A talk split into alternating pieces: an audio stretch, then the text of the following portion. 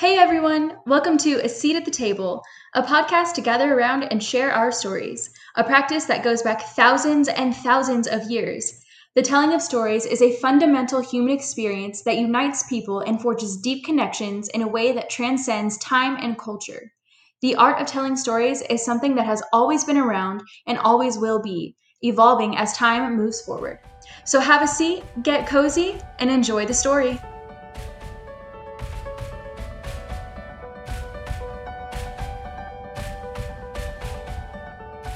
All right, everybody. So, welcome to A Seat at the Table.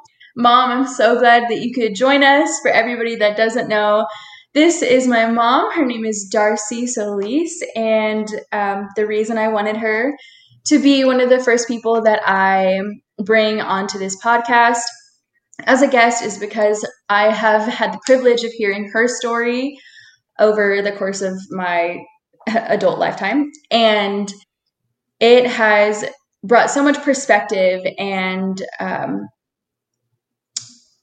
so much question asking into my life. It really made me look at my life and ask myself, okay, am I, what am I doing here? Why do I do what I do? And am I living a life um, that lives up to this sort of legacy um, that my mom brings to the table. I really am standing on the shoulders of giants, um, being my parents. And uh, so I just wanted to give you all the chance to meet and experience my mom. So, mom, hello again. Hi, I'm honored that you asked me to be on here and be able to share. So, thank you very much. You're so welcome. Thanks for doing this. I know it might be a little weird for you. it is a little, but it'll be good. right, as long as we have fun, yeah? Yep. Okay, so I guess we can start with just giving everyone some backstory to your life. Like, um, where did you grow up? I know that's kind of a tricky question for you, but it'll provide a lot of insight. And like, what was it like growing up in the environment that you did? I know you have a pretty um, unique story as far as that goes, um, and uh, like how I guess go into like how that might have shaped you uh, later on in your life. Wow. Okay, that's a lot. Um, so I am a middle child in a family of five children. I have two older brothers, myself, and then six years later, my parents had twins. Um, so we are five children. Um, my dad worked for IBM, which stands for I've been moved and we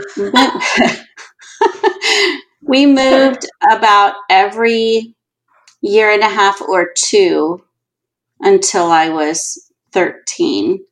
Um, so I've lived in Indiana, Illinois, Kentucky, New Mexico, and then when I was 13, we landed in Texas. Um, so I've been here the longest, first in Houston, now in San Antonio. Um, that was really difficult actually as a kiddo because um, I was a little bit brainy, a little bit nerdy, not very um, current or trendy. So, being the new kid and the smart kid, I was always an easy target for bullying. And um, I very much felt on the outside all the time. And by the time I made new friends. People got to know who I actually was, and I had a good group of friends that I was comfortable with. And it was time to move again and start all over. So that was not easy. Um, and my mom, your Nana, is one of the most amazing people I have ever known. Um, she was a very abused child who never got the help that she needed, which made growing up with her extremely difficult. Um, she had children to try to experience the love that she never had. And when we did not do exactly what she asked or what she expected, she interpreted that as us not loving her, um, which then caused her to lash out in, from her pain, which came out as anger. So, um, growing up with her was very confusing and scary. And um, even though she never wanted to be or meant to be, she was verbally abusive, emotionally abusive, and physically abusive. So it was a it was a difficult uh, way to grow up for sure. Yeah. What was it like being the middle child um, in that type of environment? Like what what role did you take up, if you don't mind answering that? Um, well, being the middle child, I think for for any kid is not the um, the position of choice. Um, for myself, I was the youngest of the older three when that was convenient, meaning I didn't get the privileges that the older two had, or I was the oldest of the younger three, meaning I had all the responsibility because I was the older of that group. Um, and because I was a very good student and very obedient, I was very often overlooked because there were either, you know, the older brothers who were becoming teenagers and needing guidance, or the younger twins, you know, just needing attention and things because of their age and being premature. So, being a middle child and especially in that situation was not enjoyable. Um, I did find myself trying to be a peacekeeper, especially for the twins being younger, trying to help ward off situations where they might be in trouble and get a beating or incur mom's wrath in some way. So I was busy protecting myself as well as trying to help them avoid a situation with her as often as possible. I wasn't always successful, but I did spend a lot of energy trying to do that. Hmm. Yeah. Do you think that that played a lot into your personality, even in your older years? Um, I think I found in the last several years that um, those instances when I couldn't protect people or children that I felt needed to be protected, even if they didn't in my perception because of what I went through, um, it does create anxiety for me. Um, I, I, do find myself wanting to fix situations as quickly as possible for people to avoid any type of trauma mm-hmm. or repercussions for them. and when yeah. they don't allow me when they don't allow me to fix things for them, I get a little frustrated because I'm coming from a place of love. But that's been a kind of a growing uh, thing for me. So yes. Uh-huh. I love it um, yeah. So, how did you um, how did you transition? Like, how did you escape that? Because I know a lot of people um, just by nature become products of their environment, and so after growing up in this environment, how how were you able to escape? Like, how did you even know that that was possible for you? You know. Um. Mm, to be fair, I didn't know for a very long time that I had a situation that needed to be escaped from. Hmm. Um, I think I was very much older as a teenager before I realized that other families did not live in a similar way. Um, I know that probably sounds strange, but um, so I know that as controlling as my mother was, and in so many ways, I believe that everything that she said had to be true and right. There was still a part of me that did not succumb to her control and manipulation. It was a very small part of me because it wasn't a safe position to have but there did remain a part of me that didn't succumb to that. I will say that um, without god i don't think i would have made it out of my childhood as well and as healthy as I did. Mm. Um, as a child, I remember my family did not go to church at all. Um, I my mom did want God, but due to the trauma in her childhood um, and some things that happened later for her, she did not attend church and did not encourage us to do that. Mm. Um, but as a little girl, I think at four and five years old, I would ask our neighbors if they went to church. And if they did, I would ask if I could go with them. Um, so I, I, and my parents let me. So I did end up in some different kind of churches, which um, I wish as an adult now I could go back and visit and have better understanding because I think as a child I'm not exactly sure all the mm-hmm. different things that I experienced. Um, but I did. There was um, a church bus that would come through the neighborhood, and I I did ride the bus and go to church uh, at that church sometimes. And I always had a hunger for God, even though I had never been introduced to the concept of God or shown Him in any way.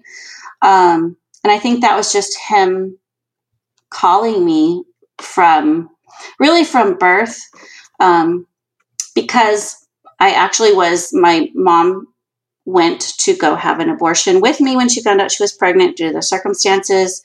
She and her friend both found themselves with unwanted pregnancies. They both went to this back alley doctor and drank something, and her friend aborted her baby, and my mom did not. So obviously, God has had his hand on me since conception and mm-hmm. had a plan. And I, I, I just believe I felt that tugging even as a young child. Um, yeah, absolutely. So I remember uh, being a little girl and laying in my bed thinking, I haven't talked to God ever.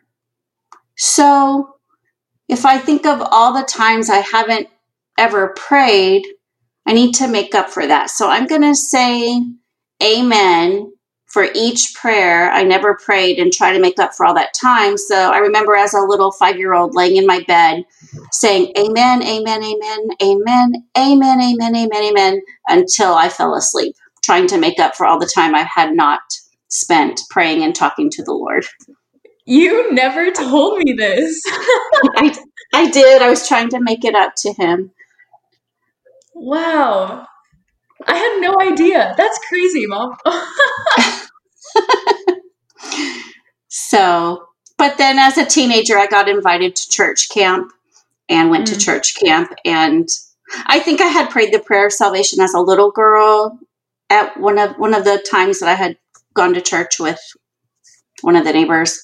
So I'm mm-hmm. sure the Lord came into my heart at that time, but from a different point of knowledge and perspective, I prayed again. I think I was 15, got baptized, and I was 16. And that's when my walk with the Lord really took off.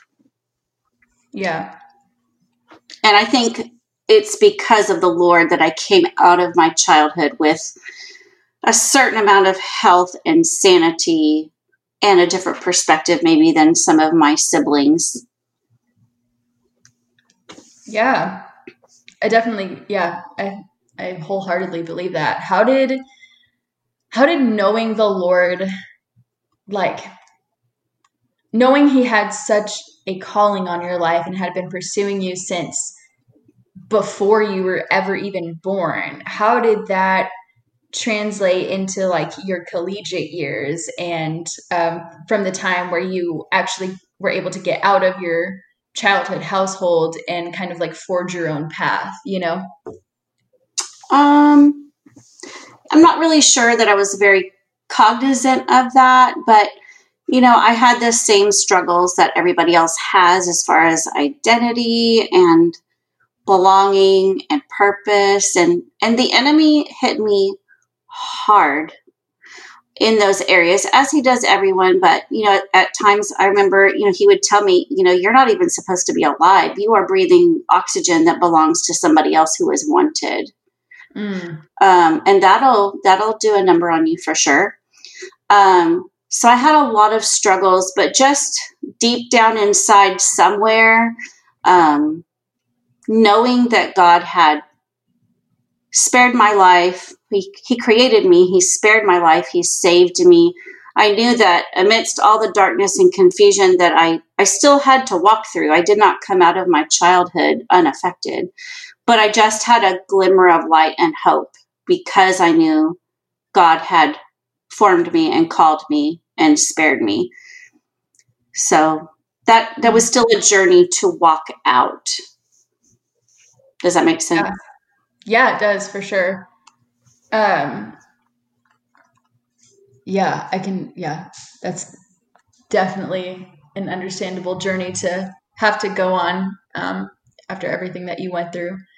Um, and speaking of like your college years and stuff, like what what did you decide to do with your life? You know, like after all of this and the journey that you're on spiritually, like where did you end up going with your life? Well, I always wanted to be a doctor. Um, and, you know, your Nana got sick during that time, and I decided not to leave to go to college. Um, I still wanted to do something that was affiliated with the medical field, but as a teenager, I went through about a two year period where I lost a lot of people in my life, either through car accidents, suicide, um, various things. Um, and I did not feel like I could do a cadaver lab that was required by several of the different degree paths that I would have been interested in. So I I ended up um, getting a bachelor's degree in communication disorders Hmm. Um, so, and I started a master's degree, which I did not finish. Um, so I'm a bachelor's level speech therapy assistant. Gotcha. That's what I ended up doing. Mm-hmm. And um, I I know this, but just so everyone knows, you're still doing that, right? Yes, I am. Hmm. I know there's a lot more that can be said about your college years, but um, I don't know. I guess there's two ways that we could go with this. Um, uh, we could talk about like your walk of faith throughout your college years and you're even into your 20s um, and where that took you eventually. Um, or we could kind of split off if you want and feel like you can talk about how, the time period where you actually didn't work in um, pediatric speech therapy. Do you know what I'm talking about? You know what I'm getting at? oh, mm-hmm. I mean, it's up to you. It's up to you. I, I don't know exactly what you have in mind, so I'll let you. Okay. Well, I guess just so everyone gets to know you a little better, um, we can go the college route and your 20s route and kind of delve into some of that, like some of the. I don't know if you have any stories of like, like I guess we call them God stories or um, moments in your college years and your 20s that you know changed your life and changed your perspective on life um, if are there any that come to mind? Um, are you thinking of anyone in particular? I don't know. I'm really thinking um, actually about Sandy. oh. Yeah. Yes. So Yes. So um, I had been walking with the Lord after I got saved and baptized, and um, it seems like no matter what group I was affiliated with at church, my walk always seemed to be a little bit deeper, a little bit more intense, um, a little bit more intentional. Um, and there had been, I was with a group of girls, and we had met, um, not even met, I guess. I was introduced to a, a, group of guys. I think one of the mutual parties knew each other, and it was very brief and in passing. And um, so I don't know, maybe a year or two later, um, my best friend said, Hey, um, I ran into Sandy at the mall, um, which was one of the guys in the group that we had briefly met, and he asked for your phone number. And I thought, I can't believe he even remembered my name. He was with his girlfriend when the, the groups had met and been introduced. Um, so she had given him my phone number, and I I barely remember what he looked like or anything.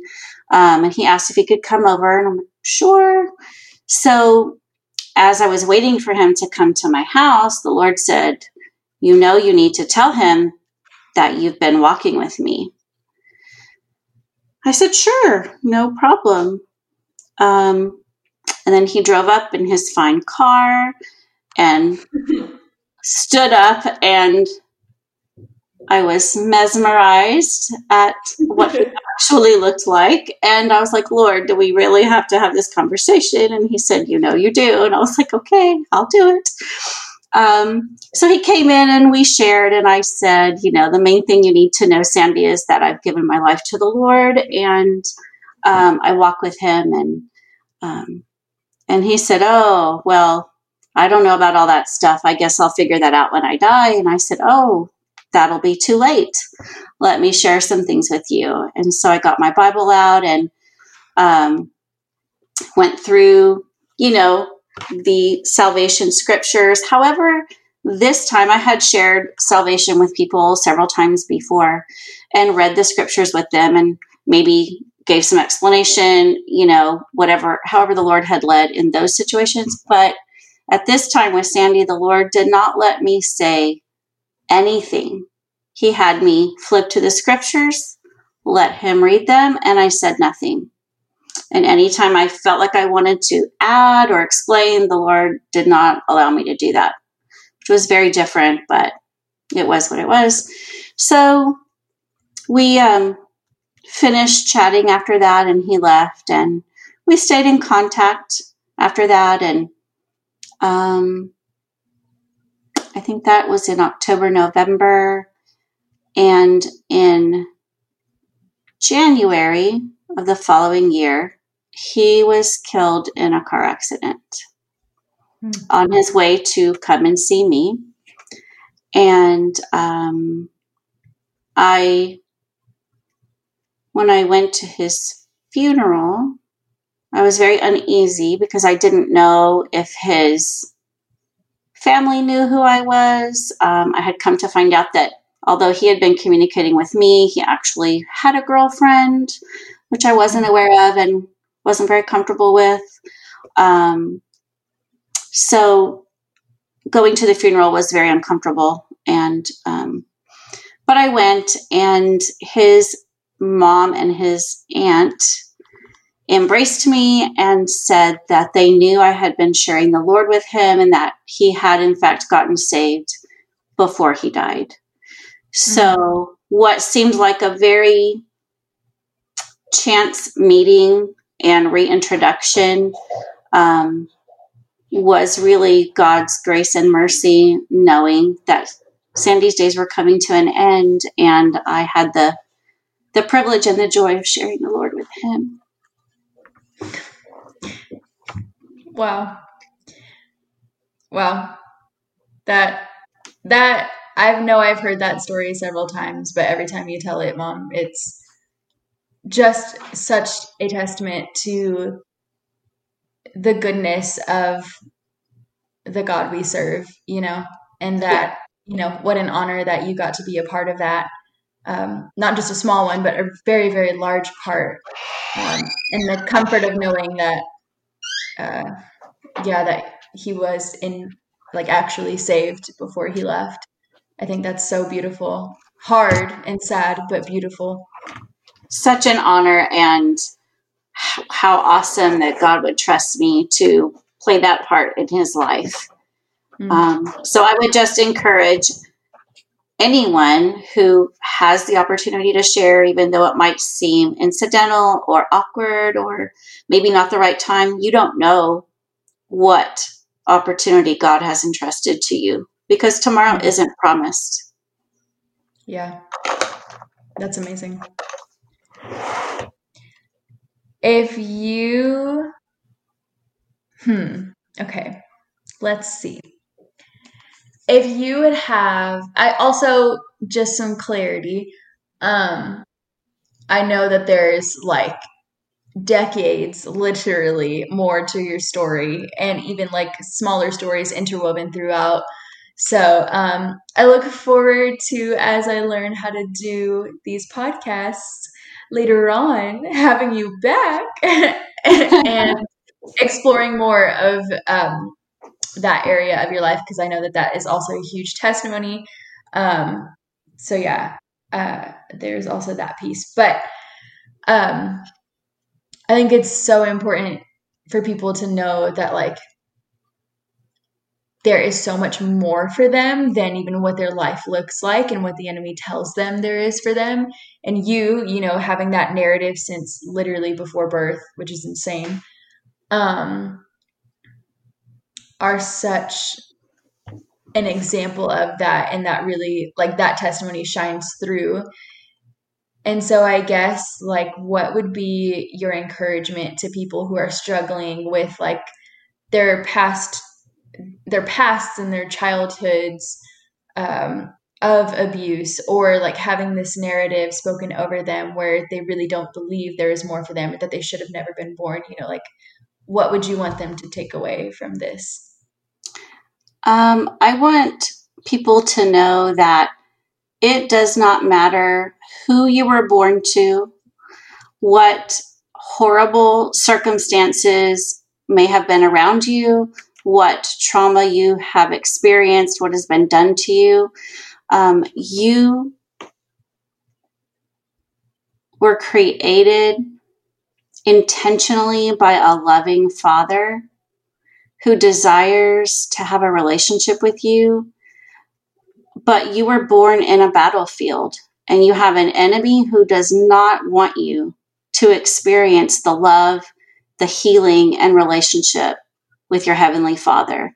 And all the ugliness that you've heard, been told, the lies that go through your mind that tell you you're not worth anything, you have no reason to live, nobody loves you. Those are absolute lies. The Bible says that Satan is the author of lies, and you can know beyond a shadow of a doubt that the exact opposite of those lies are what is true. If the enemy is telling you that you are unlovable, then you know the truth is you are absolutely, fully, wholly loved by your heavenly Father and so many people. If you are hearing in your mind or being told that you don't have a purpose, you can know beyond a shadow of a doubt that you were born for such a time as this with a purpose and an identity given to you by God Himself. Hmm. That's so good. so good. All right. Well, mom, to everyone else, Darcy. um, thank you so much for being willing to kind of be my guinea pig for this podcast and for being so vulnerable and so open for the sake of really like just showing more and more of God's story um, through your own and really giving him the glory through it all. Um, I'm excited for everyone that's listening to really take some golden nuggets from this and to have been able to experience even just a tiny bit of your life. Um, so, yeah, just thank you. Well, you know, it's been my pleasure, honey. Thank you. Yeah, of course. All right. Well, um, everyone, thank you so much for listening. And, Mom, thank you for coming to a seat at the table. I will see you next time.